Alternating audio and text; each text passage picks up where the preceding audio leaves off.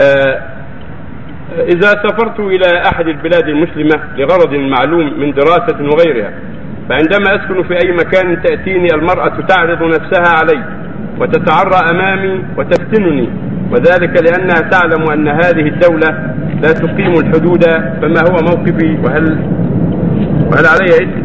عليك أن تحذر عليك أن تدفعها تنكر عليها تحاربها في ذلك وتغلق الباب دونها. عليك ان تتقي الله جل وعلا. هذا ابتلاء وامتحان. عليك ان تتقي الله وأن تتكلم عليها وأن تخبرها ان هذا لا يجوز. وأن مسلم لا يحل لهذا الأمر. الزنا محرم في شريعة الله. وتحارب ذلك. وتخرجها من المحل. وتغلق الباب دونها أو تخرج عنها بالكلية وتبتعد. نسأل الله العافية. ثم هذه من فوائد السفر إلى الخارج. هذه من فوائد نعوذ بالله. يجب الحذر من السفر الخارج ولا يجوز الابتعاد الخارج. لأنه شر عظيم في الدين والأخلاق جميعا. يجب على المؤمن أن يحذر السفر الخارج ولو للتعلم يتعلم في بلاده ويكفي. النبي عليه الصلاة والسلام يقول أنا بريء من كل سوق بين المشركين. ففيها الخطر العظيم نسأل الله العافية.